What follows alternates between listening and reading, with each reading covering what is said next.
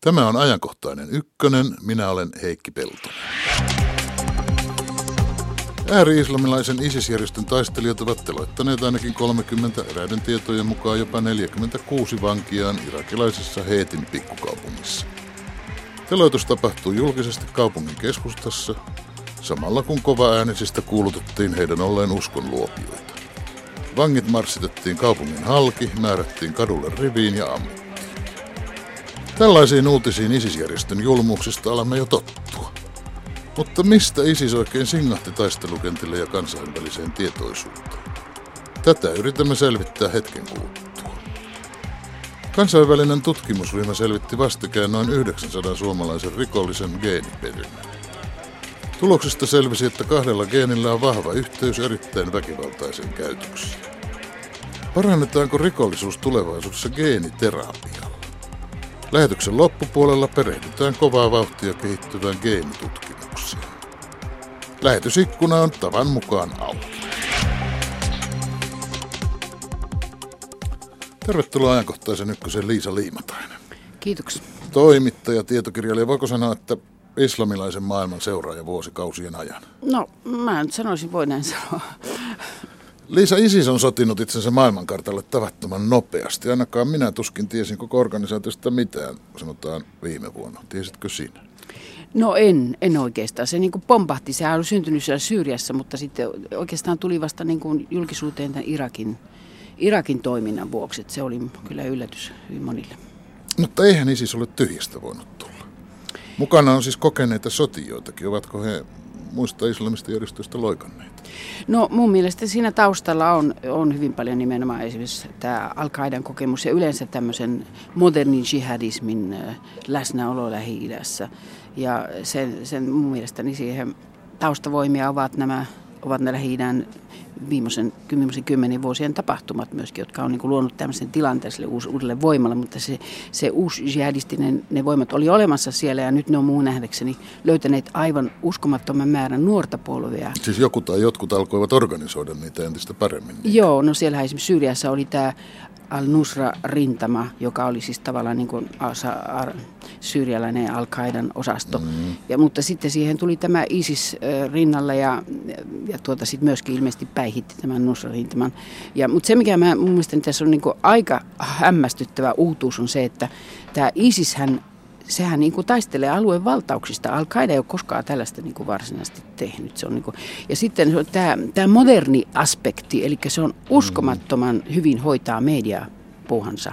Et siellä on tämmöinen uusi sukupolvi ihan varmasti. Ehkä, ehkä, ehkä ISIS voisi olla jonkinlainen al modernimpi versio. No, mutta ISIksessä on mukana jopa entisen Saddam Husseinin puolueen joukkoja. On, on, onko se kaikkien Irakin sunnien liike? Pyrkiikö se No sen taustalla on tietenkin tämä... Ähm, 2003 hyökkäyksen jälkeinen tilanne. Siis siinä vaiheessa niin kuin Yhdysvallat suosi aika paljon shioita, oli sorrettu, Saddam Hussein oli sortanut hyvin paljon. Ja tuota, sitten tuli tämmöinen erilaisia hallituksia, joista viimeinen vaihe oli tämä Al-Malikin hallitus, joka niin kuin sorti ihan hyvin ra- raskaalla tavalla tavalla näitä Irakin sunneja. Ja nyt on jo, jo, jopa nähty, että siis tämmöisiä heimovoimia ne on mennyt tähän Isikseen mukaan. Jopa Saddam Husseinin hyvin sekulaarin Al-Baath-puolueen kaadereita mm-hmm. ja sotilaita on mennyt siihen. Että ne on saanut siis myös tätä kautta esimerkiksi vain Al-Baath-puolueen kaadereiden kautta semmoista modernia äh, yhteis, moderniseen yhteiskuntaan tottuneita voimia. Ja sitten varmasti on nämä, tämä, tämmöinen nuoriset media mediahakkerit tulee sinne kuvion mukaan. Mikä on Isiksen suhde al Onko se jonkinlainen al paikallinen muunnelma tai vai liittolainen vai kilpailija? No mm, minusta näyttää, että se olisi tämmöinen niin kuin uusi versio siitä, modernimpi versio. Ja tästähän kertoo muun muassa se, että esimerkiksi nyt askel askeleelta eri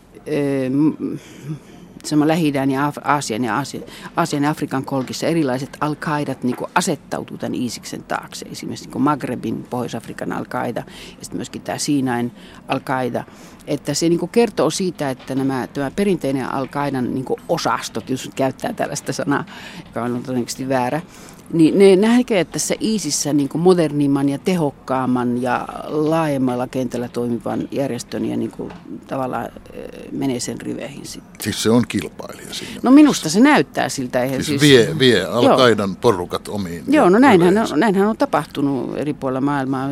Ja mä en muista kuka näistä nyt oli viimeinen, mutta esimerkiksi tämä Saharan alapuolella oleva, sielläkin oleva toimiva al on nyt muistaakseni ihan näinä, näinä viikkoina niin kuin asettautunut ISISin taakse. Onko ISISillä ja al jotain ideologisia eroja? Vai onko tämä vähän modernimpi ja ikään kuin lainausmerkeissä myyvempi versio samaa Mä luulen, että siinä takana on tämmöinen salafistinen, vähäbisinen ajatus siitä, että, että niin kuin, äh, pyritään takaisin tähän äh, kalifaattiin, eli siis, että kaikki islamin uskolliset eläisivät tämmöisen islamin imperiumin palautettaisiin se imperiumi, joka aikanaan islamilla oli sen, sen syntyä seurannana vuosisatoina. Ja sitten siinä on tämmöinen sen ideologia, jos nyt käytetään tai opit parempikin, ne liittyy tämmöiseen ensimmäisten vuoten äh, syyrialaiseen islamilaisen ajattelen kuin Ibn Taymiyyah, joka on siis hyvin tiukka, tiukka niin kuin kirjaimellinen tulkinta, suunnitulkinta islamista, ja jo, joka on siis hyvin useasti väkivaltaisesti jihadistinen Saudi-Arabian synty Saudi-Arabia syntyi tämmöisen, Arabian, tämmöisen ideologian perusteella ja se oli nimenomaan Saudi-Arabia syntyi jihadin perusteella, että siellä on Eh, nämä erila, erilaiset eri suunnasta tulleet voimat ovat löytäneet niin uuden yhteisen nimittäjän mun käsittääkseni. No voiko sanoa, että ISIS on raaempi, jyrkempi kuin Al-Qaida? Tämä olisi tuntunut no, kymmenen mä... vuotta sitten kummalliselta kysymyksen asettelulta, kun Al-Qaidakin pidettiin niin kuin julmana, raakana ja kylmänä. Joo, mutta mä sanon, että Al-Qaida silloin, silloin oli nämä tämmöiset suurattentaatit, jotka oli taatusti teollista julmuutta ja kovuutta. Ja ajatellaan nyt New Yorkin... Mutta ateta. suunnattu länsimaita vastaan. Joo, mutta nyt on siis tämä islamilaisen maailman puhdistuskysymyksiä ja, ja se on, se on siis, to, siis todellista teurastusta, mutta tässä on vähän toisenlaista organisaatiosta kysymystä, toisenlaista kohteista. Että siis niin kuin, ne pyritään nimenomaan luomaan käytännön politiikalla sitä uutta kalifaattia. Mm. Ja, ja, ja mikä tässä on niin kuin aika, aika yllättävää, että he niin kuin ovat lähteneet sitten niin kuin käytännön arkielämässä luomaan tämmöistä organisaatiota. Tähän mun käsittääkseni Al-Qaida ei koskaan yrittänytkään. Se oli enemmän tämmöistä niin kuin propaganda-akteja, jossa mm. niin kuin saa, saa lisää kannattajia ja, ja iskeä länsimaita. Elisa Limantan, jos haetaan Isiksen juuria kauempaa, niin mistä asti niitä pitää hakea? No mun mielestäni tämä Saudi-Arabian syntyhistoria on, sieltä löytyy hyvin vahvoja aineksia. Eh, nimenomaan tämmöinen vähäpiläinen ajatus, joka, siis sehän Saudi-Arabia syntyi, se, se oli se jihad, joka johti Saudi-Arabian syntyyn 1932, niin se muistutti hyvin paljon sitä, mitä tekee ISIS tänä päivänä Irakissa. Eli miehitään alueita ja pakotetaan väestö omaksumaan se ainoa oikea islamin näkemys. Jos eivät hyväksy, niin sitten ei kyllä hyvä koita. Ja sitten siihen liittyy tämmöinen ryöväys, niin kuin beduinikulttuurin ryöväys ja myöskin hyvin vahva eri, eri, kaikenlaisia erilaisia ajattelun vastaisuus sunneja vastaan, mutta ennen kaikkea shiiaa vastaan. Ja koko tämä ISIShän hyvin vahva. sunneja vastaankin. Joo, myöskin sunneja vastaan. Et siis on, nyt, esimerkiksi... nyt alkaa multa mennä sekaisin jo, että tuota, miksi sunneja vastaan? No, koska siis kun tämä, ähm, tämä Al-Saud äh, suvun äh, tarinan aloittaja äh, liittoutui tämän Al-Vähäbin kanssa, niin niin eh, he oli sitä mieltä, että osa Arabian niemimaan väestöstä oli luopunut oikeasta islamista ja syyllistyi esimerkiksi epäjumalan palveluihin. He lähtivät niin kuin puhdistamaan tätä aluetta. Siis yksi on tämmöinen Saudi eh, politologia on mielestä, että se oli kysymys valtion muodostuksesta, jossa uskonto oli pelkkänä lippuna, mutta jätetään tämä, tämä teoria. Joo, ihan kaikkea emme voi Joo. jo tässä käydä läpi, mutta siis on vääräuskoisia sunnejakin. Joo, ja, mutta sitten suurimmat viholliset oli tietenkin shiit, joita ei pidetty edes, edes niin muslimeina. Mm. Ja kun tämä, tämä jihadistinen vähäbiläinen beduini-armeija sitten saapui Persialahden rannikolle, niin, niin se, se oli Shia-aluetta ja siellä heidän toimintansa oli erittäin kovaa. Siis itse asiassa Isiksen tausta tämän tulkinnan mukaan on vaikka se ISIS tuli tunnetuksi siis täällä Irakissa ja Syyriassa nyt, niin se mm. tausta ja perusta on Saudi-Arabiassa.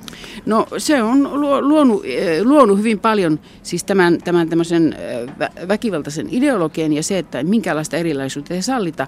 Ja, ja sitten myöskin tähän vaikuttaa hyvin paljon se, että, että kylmän sodan aikana Saudi-Arabiahan vei tätä, tämä, tätä kiihko sunnalaista näkemystä hyvin laajalle alueelle. Ja Saudi-Arabia on osallistunut myöskin Al-Qaidan luomiseen Afganistanissa, johon myöskin oli CIA-miehet kouluttajana ja tosi tajusivat, minkälaisia Frankensteinia he ovat luomassa, mutta eivät luopuneet siitä, koska se liittyi siihen kylmään sotaan ja Neuvostoliiton vastaisen taisteluun. Saudi-Arabia, kun ISISistä on alkuunsa rahoittanut, onko sulla siitä käsitystä? No eh, siis... Tai ketkä ISISiä alun perin? No mun mielestäni Saudi-Arabiasta näitä varoja on tullut aika paljon. Sitten on tietenkin pohdittava sitä, että miten paljon se on valtion rahoja ja miten paljon on yksityisiä rahoja. Pystyykö niitä erottamaan? No ne, niitä erottaminen. Esimerkiksi tuota, mä olen lukenut yhden semmoisen amerikkalaisen säätiön Foundation for Defense of Democracy, jotka on tehnyt hyvin perusteellisen tutkimuksen kaikista tästä. Ja heidän mielestään niin Saudi-Arabia on virallisesti niin kuin yrittänyt rajoittaa kaikkea tästä rahoitusta, mutta useasti on vaikea sekoittaa, että missä on julkisen ja missä on yksityisen raja. Ja siellä on tämmöistä radikaalin sunnalaisen näkemyksen kannatusta on hyvin paljon.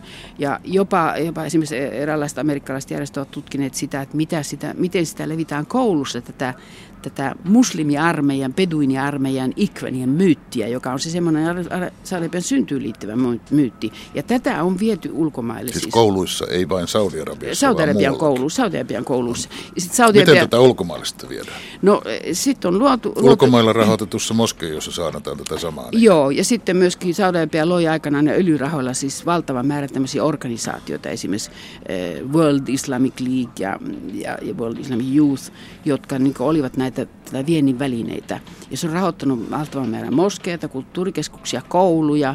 Ja, et se, sitä, ja se oli niin kuin Yhdysvaltain kanssa liitossa sen takia, että näiden katsottiin olevan tärkeitä antikommunismin välineitä. Eli mm. semmoisissa maissa, oli vasemmistolaisia tai kansallismielisiä puolueita, tai sitten oltiin Neuvostoliiton liittolaisia. Että siis tämän antikommunismin toiminnan sisällä on tätä, tätä kiihko sunnalaista näkemystä viety hyvin laajalle alueelle. Äsken kun puhun ISISin rahoittamisesta, niin nythän sitä ei tarvitse kenenkään kai rahoittaakaan. Se on varakaselle jopa rikas. Ei tarvitse sponsoreita, kun oma varainhankinta toimii loistavasti. Öljyä pumpataan, pankkiryöstöjä, kiristystä, panttivankien lunnaita, vehnän tuotantoa, monipuolinen, moniala konserni. Onko se, jos se tässä suhteessa on poikkeuksellisen toimiva taisteluorganisaatio? No, se... Ainakin esimerkiksi Al-Qaidaan verrattuna. Että Juu. talouselämä pyörii. Joo, ja ehkä Olkoonkin, siinä... että se ei ole ehkä kovin, mitä mä sanoisin, keinoltaan puhdasta. Joo, tulee kyllä hyvin mieleen, että siellä on tämmöisiä läntisiä yliopistoja käyneitä ihmisiä paljon siellä mukana, koska nimenomaan tämmöinen äh, jonkinlainen moderni organisaatio toimii huomattavasti. Ja tämähän on mun mielestäni suurin ISISin ja, ja Al-Qaidan välinen ero sitten. Et siis niin kun ne on, siellä on selvä, selvästi, varmasti on näitä veteraaneja, näitä Afga, Afgan arabeja. Mm. Mutta sitten mulla on ainakin semmoinen mielikuva, että siellä on siis tämmöinen niin modernit näin, eh, muslimimaiden ja myöskin läntisten maiden mm, tämän yhteiskunnan asiantuntijat ovat niin kovasti vaikuttamassa ja hoitavat mediapolitiikkaa. Sehän on ollut, hyvin tulokstokselta. Jokainen tämmöinen äh, näyttävä telotus, niin sillä on selvä viesti, viesti siis kaikkiin ilman suuntiin. Sitä pitää pelottaa, mutta sillä hankitaan myöskin uusia kannattajia. Sikälikään niin siis ei ole puhdas taisteluorganisaatio, että sehän on myös luonut hallitsemalleen alueelle jonkunlaisen siviilihallinnon, siis tiukasti sarjalakiin perustuva, mutta kuitenkin jonkinlaisen toimivan hallinnon alueelle, jolla sellaista ei ehkä välttämättä ole ollut. Joo, no, he kai yrittää mm, niin kertoa, mitä se islamilainen yhteiskunta voisi olla. Mun mielestä tätä esimerkiksi Al-Qaida ei koskaan niin kuin, tämä kiinnostanut tämmöinen, että, niin kuin, että siellä on, hoidetaan ihmistä, on terveydenhoitoa, ja, ja, ja kaikenlaista niin pidetään ihmistä huolta. Ja tässähän mä muistan, kun Suomesta puhuttiin näistä suomalaista, Suomesta lähteneistä jihadista, niin nehän ne teki semmoista propagandaa, että tuokaa perheennekin tänne, täällä siitä pidetään huolta. Mm-hmm. Ja, että he yrittää ilmeisesti esiintyä tämmöisenä uudenlaisena malliyhteiskuntana. Siis näinhän kai Egyptin muslimiveljeskuntakin, eikö niin ollut merkittävä tämmöinen sosiaalipoliittinen Kyllä, toimija. ja niin kuin kato, kaiken maailman katoliset organisaatiot Niin joo, jos tullaan vielä jihadismia harrastaneet. pois. joo. Kyllä joo, samalla tavalla kuin katolinen kirkko. Joo, sosiaalinen politiik- sosiaalipolitiikallahan on saatu hirvittävä määrä kannattajia. Siellä on ehkä ollut sosiaalipoliittinen tyhjiö. Joo, ja sitten juuri ajattelin koko tämä Irakin valtio, mitä se on ollut siis, ja nimenomaan sunnialueet, niin mä luulen, että siellä on erilaisia tyhjöitä ollut vaikka kuinka paljon, jotta, jotta nämä tämmöiset esimerkiksi Al-Baath-puolue, joka on alun perin sekulaaripuolue, että tämmöiset ihmiset menee Isiksen mukaan, niin se on kyllä aika järisyttävä uutinen. Minäkin tässä koko ajan puhun Isiksestä järjestönä. En tiedä, miten he itse määrittelisivät, mutta hehän ovat julistaneet sen kalifaatiksi. Mikä tämä historiallinen tausta? Mikä se, mikä se mystinen kalifaatti jossain historiassa on, johon tässä viitataan? No on semmoinen islamilainen imperiumi, joka syntyi hyvin nopeasti, joka ulottui siis... Millä vuosisadalla me nyt ollaan? No, mä muista, muistaakseni... 1400-luvulla siis vai 800-luvulla vai mä jostain tuosta 800-luvulta lähtien. Esimerkiksi mm. Tunisiaan islam saapui 800-luvulla. Mm. Että se levisi hirvittävän nopeasti tämä islamilainen imperiismi, siis niin kuin jostain lähes Intiasta Espanjaan saakka. Ja, ja tuota, sitä pidetään semmoisena kultakautena. Siinäkin on ollut erinäisiä vaiheita. Ja, ja sitten se on niin kaikkien niin islamin uskoisten, eli umman oma imperiumi. Ja tätä kultakautta nyt yritetään sitten palauttaa. No kenen tuo ISIS oikeastaan ajaa paitsi omaansa? Kenelle ISISistä on hyötyä? Hmm. No toi on kysymys, johon on kyllä vaikea Se on vaikea Koska kysymys. siinä voi niin monet, monet hyötyä. Mä tarkoitan, että esimerkiksi miettii mitä Mä mietin, on. onko Saudi-Arabialle hyötyä, Iranille, Turkille, Yhdysvalloille?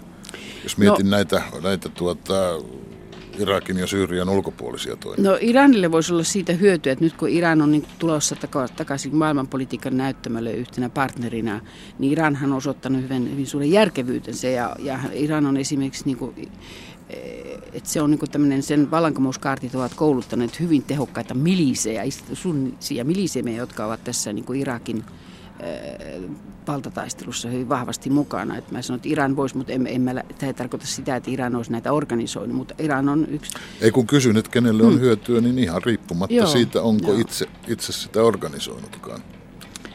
Kenen eduksi tämä kääntyy? Joo, ja ehkä, se, ehkä voisi ajatella Syyrian valta, niin, niin, koska oppositiosta on tullut hyvin väkivaltaista ja se varsinainen kansalaisoppositio on ehkä jäänyt hyvin vaatimattomaksi, niin, niin se niin pakottaa ihmiset valitsemaan.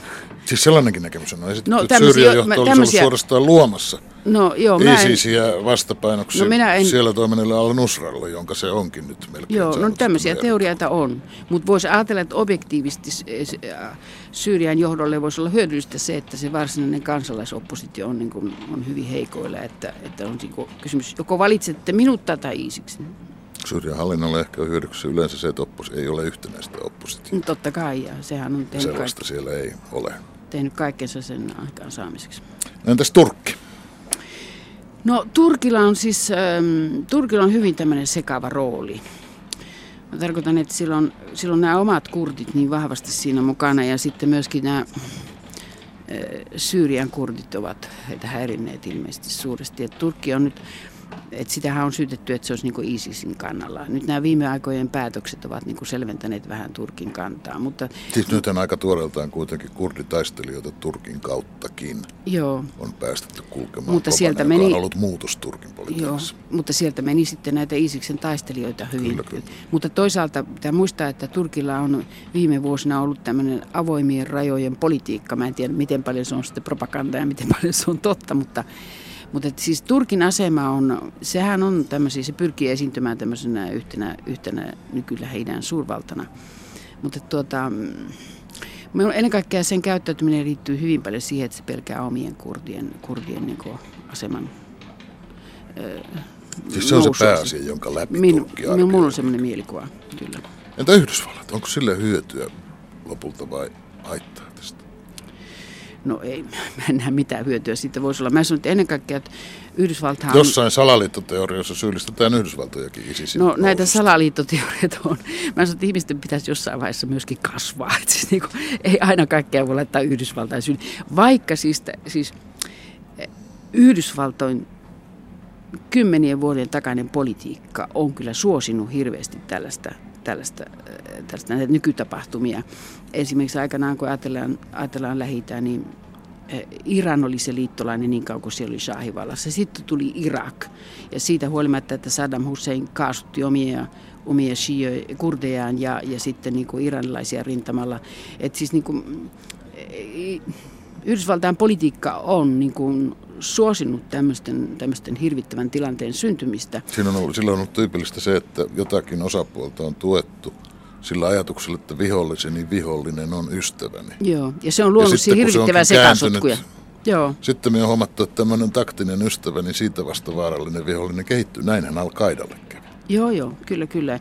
Ja sitten eh, tämä on luonut semmoisen, että myöskin semmoisen epätoivoisen tilanteen, että nämä Irakin shiat, sunnit ovat nyt sitten Isiksin takana. Mutta mä sanoisin, että, että, että, tämä, että Yhdysvallat on syypää kaikkeen, niin mun mielestäni viime aikoina Yhdysvallat on niin tämmöinen paremminkin vetäytymässä ollut sieltä. mä, mä, mun mielestä tämmöinen käsite... Siis siitäkinhän Yhdysvaltoja on syytetty. Joo. No joo, aina väärässä. Pa- passiivisuudesta. joo, siis sitähän mä oon käyttänyt tämmöistä kuin reluctant imperialist, siis vastahakoinen imperialisti tavallaan siinä mielessä, että, että sen, eh, nykyisin sen ongelma on hyvin paljon omassa sisäpolitiikassa myöskin Kiina. Sen suhteet Kiinaan. Kiina on niin kilpailemassa vahvasti sen asemasta. Ja esimerkiksi Saudi-Arabia on, on, on tuntenut, että se suunnilleen on, on hylännyt Saudi-Arabian tämä entinen vahva vuosikymmenien liittolainen. Siis Yhdysvaltoja syytetään toisaalta siitä, että se maailmanpoliisin lailla sekaantuu, lailla sekaantuu kaikenlaisiin asioihin kaikkialla maailmassa, mutta sitten myös siitä, että se ei sekaannu. Niin, aina, siitä, aina se on väärässä. passiivinen. Se aina on aina väärä.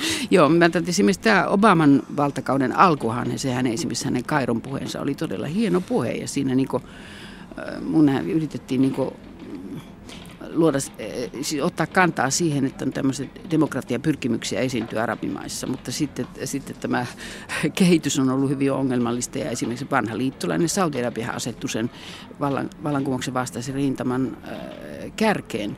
Ja, ja myös siitä syystä on, on ollut rahoittamassa varmasti näitä tämmöisiä jihadistisia suuntauksia erilaiset. Mutta Saudi-Arabiassa ilmeisesti on muutettu näkemystä Isiksestä. No se on nyt ihan, siis viime kuukausina siellä on niin pelästytty todella. Elokuussa se Saudi-Arabian eh, virallisen uskon, uskonnollinen johtaja, suurmufti, tuomitsi Iisin täysin, että se ei ole, sillä ole mitään tekemistä islamin kanssa. Sen tuomitsi sen oikein, oikein niin kuin selvin sanon. Ja siellä on myöskin yksi tämmöinen jihadisti saanut kuolemantuomioita ja joitakin muita sanoo vahvoja tuomioita. Ja vuoden alussa siellä tuli voimaan uusi terrorismin vastainen laki, jonka perusteella ulkomailla taistavat saudit voivat saada joka 20 vuoden tuomion. Tietenkin näitä terrorismin vastaisia lakeja tätä kova ja entisiä on aina käytetty kansalaisaktivistia vastaan. Mutta tuota, mutta ihan selvästi Saudia on pelästynyt, koska heillä on tämmöinen ongelma, että Pelästynyt he mitä? palaavat, he palaavat. Al-Qaida palasi aina aikanaan, siis 2000 vuoden, niin siis tuli tämmöinen äh, Arabian niemä Al-Qaida, joka alkoi räjäyttää pommeja Saudi-Arabiassa. Mm. Ja nyt he tavallaan, heillä on samanlainen pelko, että myöskin heidän tukemansa ja rahoittamansa miehet äh, palaavat Saudi-Arabiaan ja rupeavat siellä niin kuin tämmöisiin terroristitekoihin. Yksi hyötyjä tästä tilanteesta on epäilemättä ollut kurdit, jotka ovat tässä tilanteessa saaneet paljon uutta ja yllättävääkin tukea. Kyllä, ja, ja kurdit on myöskin, tuota, he ovat musta käyttäytyneet, siis nämä kurdin esimerkiksi siinä, että, että he eivät ole puolustaneet pelkästään itseään, kurdeilla on, on, on valta, hyvin suurella osalla kurdeilla on varmasti se oma valtio mielessä, mutta he ovat puolustaneet ja kristittyjä ja sidiä, shioja. Et kurdeilla on erittäin eh, positiivinen rooli ollut tässä ja aktiivinen rooli, mutta se mitä esimerkiksi useasti ei ole, niin kuin, ei ole havaittu, että eh, esimerkiksi Iran on, on niin kuin myöskin ilmeisesti antanut aseita kurdeille. Ja, et siis tämmöistä poikkipuolista yhteistyötä on mun mielestäni esiintyy nyt lähi siis semmoisia aikaisemmin näkemätöntä yhteistyötä esiintyy, koska tämä ISISin pelko on niin suuri, että tämmöiset niin entiset rintamajaot menee, menee niin rikki. Ja, ja se mun mielestäni tässä Iran on kansainvälisesti vahvistumassa huomattavasti tässä Samanaikaisesti hän neuvottelee näistä ydinohjelmista, mutta tämä Iranin käyttäytyminen tässä kriisissä on ollut, ollut siis niin kuin huomattava. Ja totta kai siellä on myöskin Iranin vallankumouskaarti, jotka puuhaa koko alueella hyvin aktiivisesti. Että tietenkin jotkut myöskin pelkäävät sitä, että minkälaisia seurauksia sillä on. Koska yksi näitä lähi suuria sotilaallisia kouluttajia ja organisoi on nimenomaan Iranin vallankumouskaarti. Mm. Ja se on nyt taas, siellä on semmoinen, niiden johtaja Suleimani on Irakissa tietääkseni, ja hän on ollut hyvin vahvasti siinä.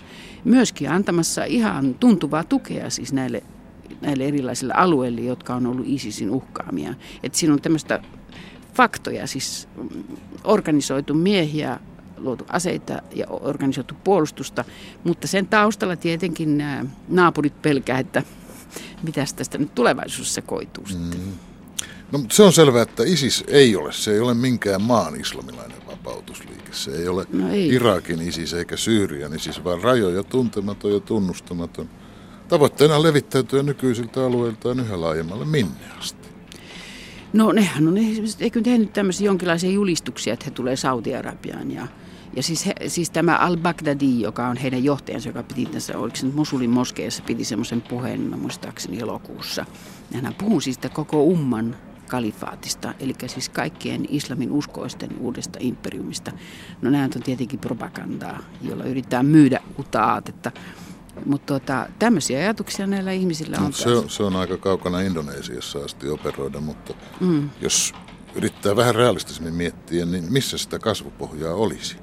No mä sanon, että esimerkiksi... Siellä lähialueilla. Joo, no sitä on, on varmasti niitä, mä Persialahden alueen maissa on semmoista nuorisoa, jotka, jotka kokee, että tässä on nyt meidän, heidän sukupolvensa uusi liike. Ja kun katsotaan, mitä tapahtuu Pohjois-Afrikan tietyillä alueilla, siellä on tämmöinen tämä entinen al joka on nyt asettautunut tukemaan ISISiä, niin se on toiminut hyvin vahvasti. Jopa, jopa tässä Saharana äh, jossain Malissa ja siellä alkaa, niin kuin, että siis että Al-Qaidan ähm, entiset organisaatiot, joita, joita myös Ranskan armeija on käynyt niitä kovaa sotaa niitä vastaan, että ne olisivat niin asettumassa ISISin puoleen ja niin kuin, että ilmoittaneet, että he on osa tämmöistä, tämmöistä uutta internationaalia. Itse asiassa, ne, ne itse asiassa fusioituvat. Joo, no siinähän on puhuttu, että Al-Qaida aikana oli tämmöinen franchising-organisaatio, siis sille, että, että ne ei välttämättä ollut samaa selvää organisaatiota, vaan oli tämmöisiä ryhmiä, jotka paikallisesti toimia sitten niin kuin ne saa Al-Qaidan maineen ja, ja, ja mm. mediatyön. Ja, mutta siis ehkä samanlaista on tapahtumassa nyt ISISin kanssa, että tämmöinen franchising ISIS-organisaatio mutta nämä entiset al osastot näyttää valitsevan niin ISISin sen uudeksi, uudeksi niin johtotähdeksi sitten. Liisa Liimatainen, jos ISIS nyt Syyriassa ja Irakissa saataisiin sotilaallisin voimin kukistetuksi, niin olisiko se ratkaisu johonkin? No ei mun käsittääkseni. siellä vai olisiko se vain yhden vaiheen loppu sekavassa konfliktissa, joka No mun käsittääkseni se ei päätä sitä, koska tässä on uusi tämmöinen äh, ideologis-uskonnollisen, tai siis tämmöisen ideologisen islamilaisen liikkeen niin kuin, toiminnasta kysymys. Se ei välttämättä pääty siis sotilaalliseen tappioon. No, mutta jos kuvittelemme, että semmoinen sotilaallinen tappio tulisi, koituisi ISISille, niin mitä sitten tapahtuisi? Muuttaisiko se taas muotoaan? Al-Qaidasta isisiksi, isisksestä joksikin – No ehkä ne yrittäisi saada joitakin alueita, joita ne pitää hallussaan sitten. Että, et, tota on vaikea ennustaa. Siis onko ISIS tullut meidän maailmaamme tai siihen maailmaan jäädäkseen? No mun mielestä se ei, ei ole varmaa. Siis tämä alku, alkuvaihe on ollut siis uskomaton offensiivi, joka on hyvin menestyksekäs. Mutta nyt esimerkiksi Irakin armeija on niinku siellä alettu niinku organisoitua uudestaan. Ja sitten tämä kansainvälinen yhteistyö myöskin, siis nämä Yhdysvaltain pommitukset ja Iranin vallankumouskaartin osuun. mulla on sellainen mielikuva, että, että tällä hetkellä ei se, ei se voittoisa eteenpäin marssi ole ehkä niin varmaa kuin se oli, se oli miltä se näytti joku kuukausi pari sitten. Mm. Et se, et, vaikea no, ennustaa. No ISIS on niin kuin al yli rajojen toimiva organisaatio ja yli rajojen siellä kulkevat myös monet jakolinjat siis sunnimuslimeja asuu tuolla ja shioja täällä, mutta ei ne valtioiden rajat sillä tavalla mene. Kurdeja asuu monen valtion alueella. Täältä kaukaa, kaukaa on tietysti liian helppo kysyä, mutta en malta olla silti kysymättä, että kuinka paljon nämä jatkuvat yhteenotot johtuvat siitä, että nämä maiden rajat Lähi-idässä on vedetty vähän kuin hatusta entisten siirtomaiden tämmöisenä kartta, kartan ääressä tehtynä harjoituksena. No varmasti ne siis kolonialismin rajat, ne ei välttämättä ole ne oikeat rajat. Mutta toisaalta esimerkiksi näiden, esimerkiksi jos ajatellaan Irakin, niin sen jakaminen kurdivaltioon, sunnivaltioon ja shiavaltioon, niin eikö sekään toimi. Missä on öljy? Se on siellä äh, kurdien alueella ja se on etelässä shioin alueella. Et se niin kuin... Et kaikille pitäisi riittää omaa öljyä. Joo, ja mä, mä oon kuunnellut tämmöisiä järkeviä, järkeviä äh, kurdeja, jotka puhuu jostain federaatiomuodosta. Ja, ja jopa esimerkiksi mä, mä oon tavannut Italiassa semmoisen iranlaisen kurdijärjestön johtaja, joka sanoi, että he eivät esimerkiksi taistele Iranissa. He eivät niin kuin, eh, että heidän päämääränsä ei välttämättä ole, että se osa erottuu, että he johonkin tämmöisen federatiivisen systeemiin tähtävät. Mm, niin, että ei aleta nyt vetää valtionrajoja uusiksi. Ei, musta se on hyvin ongelmallista kyllä. Ja voi olla muutenkin, että jonkunlaisessa modernissa maailmassa ei oikeastaan se ajatus, että eri, eri uskontokunnat eläisivät kukin omassa maassaan, ei, ei. ei taida onnistua. Mä halusin tästä vielä nyt äh, mainostaa irakilaista shia-johtajaa Ali al-Sistania, joka on niin kuin, toiminut hyvin systemaattisten uuden hallituksen puolesta, Irakin yhtenäisyyden puolesta ja hänen johtotähteenään on kansalaisuuteen, tasa-arvoiseen kansalaisuuteen perustuva valtio. Tämä on se päämäärä, mistä mun käsittääkseni meidän pitää Pääsit mainostamaan Altsistaan. Kiitos Liisa Liimantä. Minun täytyy lähetysikkunasta, joka meillä on täällä auki, lukea yksi asia, kun se liittyy minusta niin hauskasti sinuun, kun asut Roomassa. Täällä muu on kuuntelija lähettänyt viestin. Isishän on julistanut menevänsä Roomaan. No, Kiitos, kai. tämä loppui.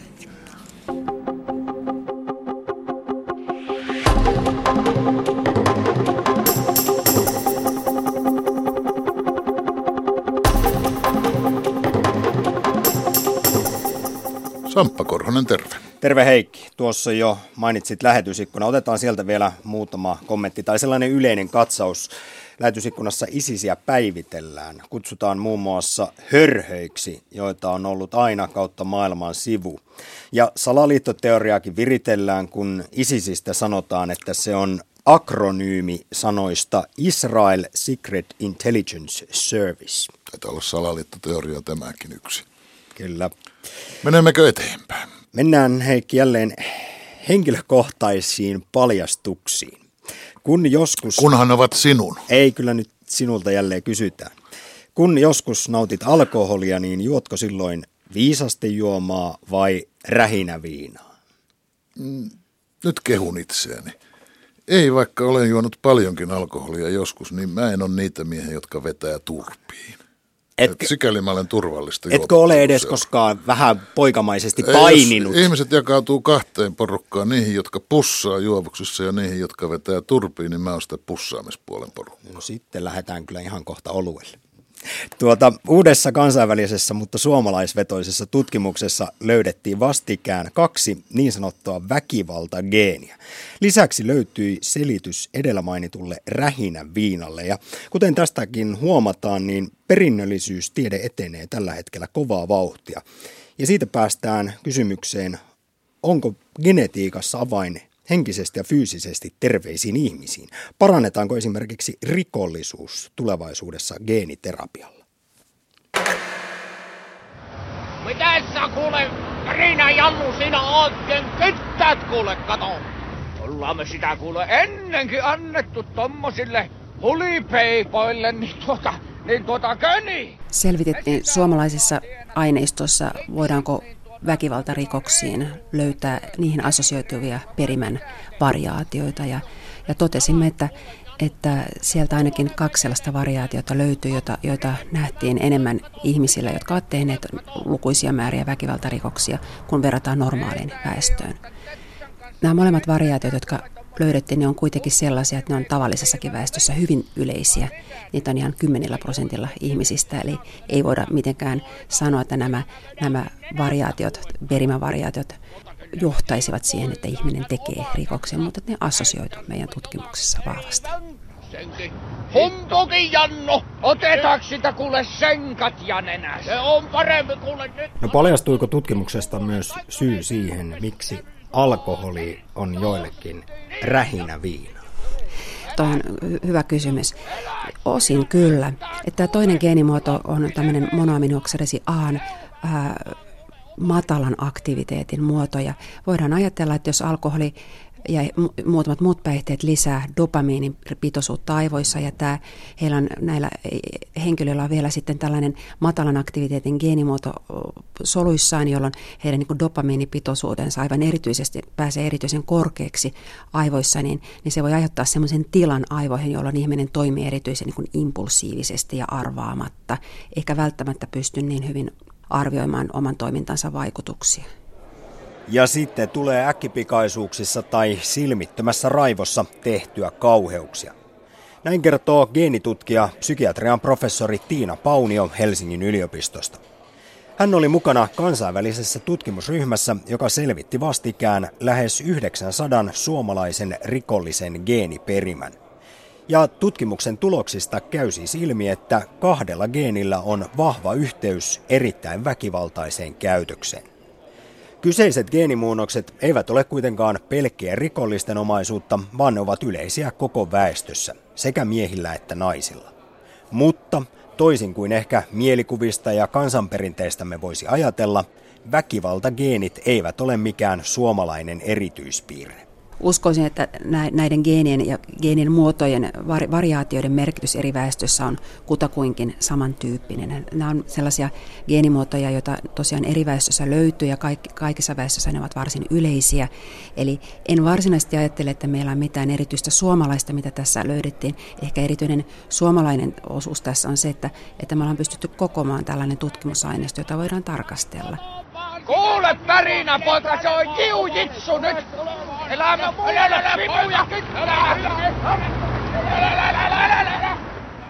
Perimä tekee meistä ympäristön kanssa sellaisia kuin olemme, niin hyvässä kuin pahassa. Esimerkiksi edellä mainituista väkivaltageeneistä toinen liittyy voimakkaasti päihteiden käyttöön ja toinen impulsiivisuuteen sekä ADHD. Kesällä julkaistussa tutkimuksessa paikallistettiin puolestaan perimän alueita, jotka vaikuttavat skitsofrenian syntyyn. Tiedot ihmisen geeneistä kasvavat ylipäätään koko ajan ja tutkimusmenetelmät kehittyvät huimaa vauhtia. Tästä herääkin suoraan kysymys. Voidaanko perinnölliset ikävyydet parantaa jossain vaiheessa geeniterapialla? Voidaanko siis ihmisistä tulevaisuudessa poistaa väkivaltaisuus, perinnölliset sairaudet ynnä muut negatiiviset asiat ja korvata ne saman tien hyvillä geeneillä, esimerkiksi pitkäikäisyydellä, älykkyydellä ja lahjakkuudella? Geenitutkija Tiina Paunio. Ensinnäkin näissä geneettisissä variaatioissa, mitä tutkitaan, puhutaan nyt vaikka skitsofreniassa, niin todennäköisesti var, nämä variaatiot on sellaisia, että niistä on myös ihmisille hyötyä. Että ne voi liittyä esimerkiksi luovuuteen tai, tai ihmisen hyvään aivokapasiteettiin. Ähm, se, että kun sairaus poistettaisiin, niin sisältäisi sen mahdollisuuden, että se pystyttäisiin jotenkin niin kuin ennaltaehkäisemään ja siihen genetiikka ei tule tarjoa välineitä siksi, että, että nämä geneettiset kokonaisriskit, mitä parhaimmillaan voidaan arvioida, niin ne ei tyhjentävästi sairausriskiä kerro sen takia, että perimä toimii aina vuorovaikutuksessa ympäristön kanssa ja silloin se pelkkä perimä ei riitä se riskinarvio, vaan pitäisi myös se ympäristö pystyä niin kuin riittävän tarkasti määrittämään ja se on myös erittäin vaikeaa. Ei me voida niin kuin ihmistä ulkoistaa geenisekvenssiksi jos nyt jotain tavoitteita voisi asettaa, niin, niin ehkä, ehkä semmoinen voisi olla realistinen tavoite, että pystyttäisiin kehittämään paremmin hoitoja ja, ja ennalta arvioimaan sitä, että millainen hoito kellekin potilaalle sopii, tai voiko joku tietty hoito, esimerkiksi lääkehoito, voiko siitä seurata vaarallisia sivuvaikutuksia.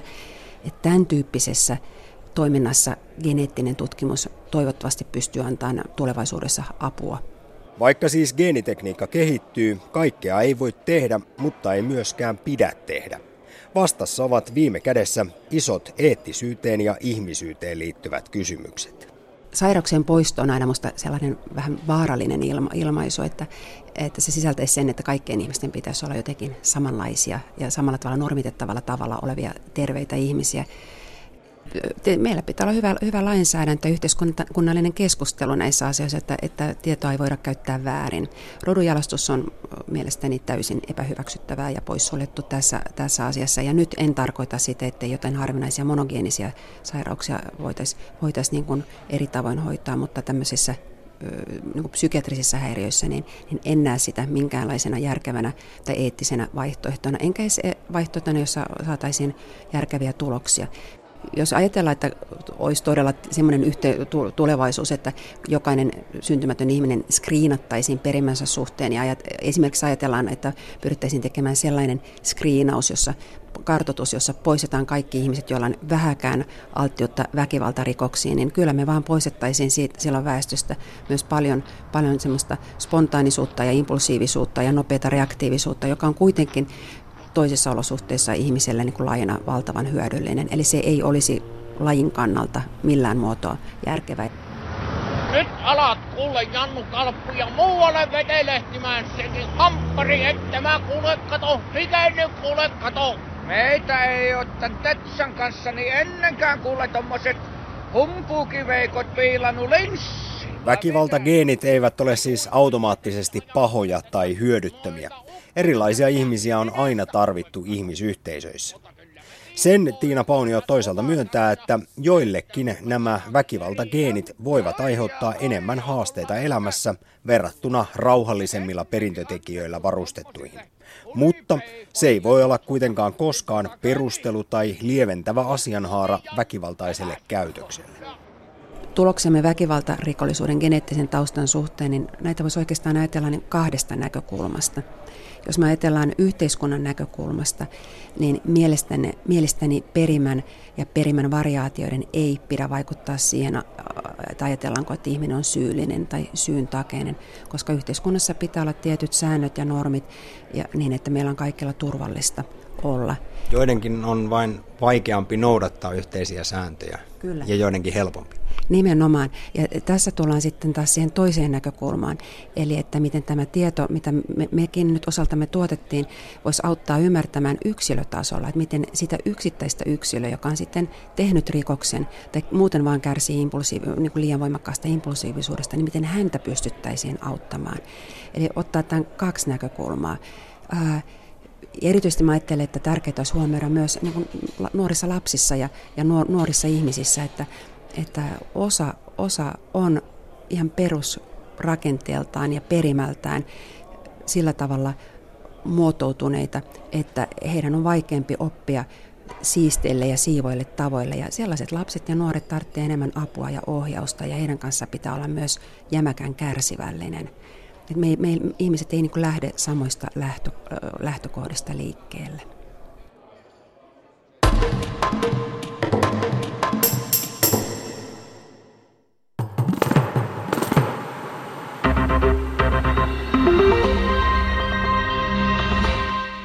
Perussuomalaiset sopivat kaikkiin mahdollisiin hallituspohjiin seuraavien eduskuntavaalien jälkeen.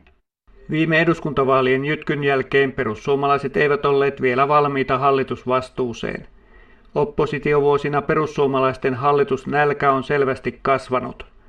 Atlantin takaa lentokentältä tavoitettu puoluejohtaja Timo Soini. Suomen suunta on käännettävä ja hallitusvastuu on tavoitteena ja johtava rooli siinä. Soinin hallitushaaveet saavat tukea Yle Uutisten politiikan päättäjien haastatteluihin perustuvasta selvityksestä. Sen mukaan perussuomalaiset sopivat hallituskumppaniksi sekä porvari- että vasemmistohallituksiin.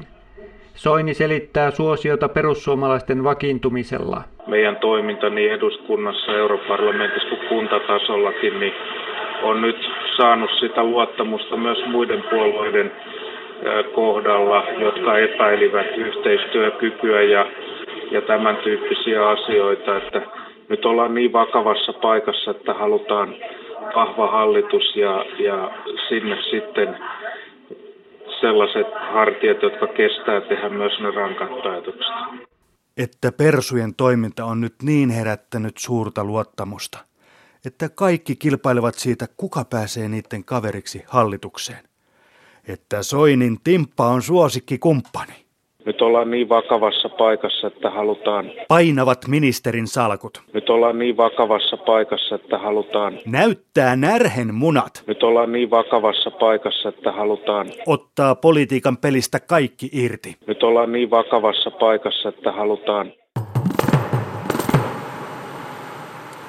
Tänään puhuimme ISIS-järjestöstä toimittaja Liisa Liimataisen kanssa. Geenitutkimuksesta haastateltavana oli geenitutkija psykiatrian professori Tiina Paunio Helsingin yliopistosta. Tämän lähetyksen rakensivat kanssani Samppa Korhonen, Terhi Tammi ja Jarno Valkonen. Minä olen Heikki Peltonen.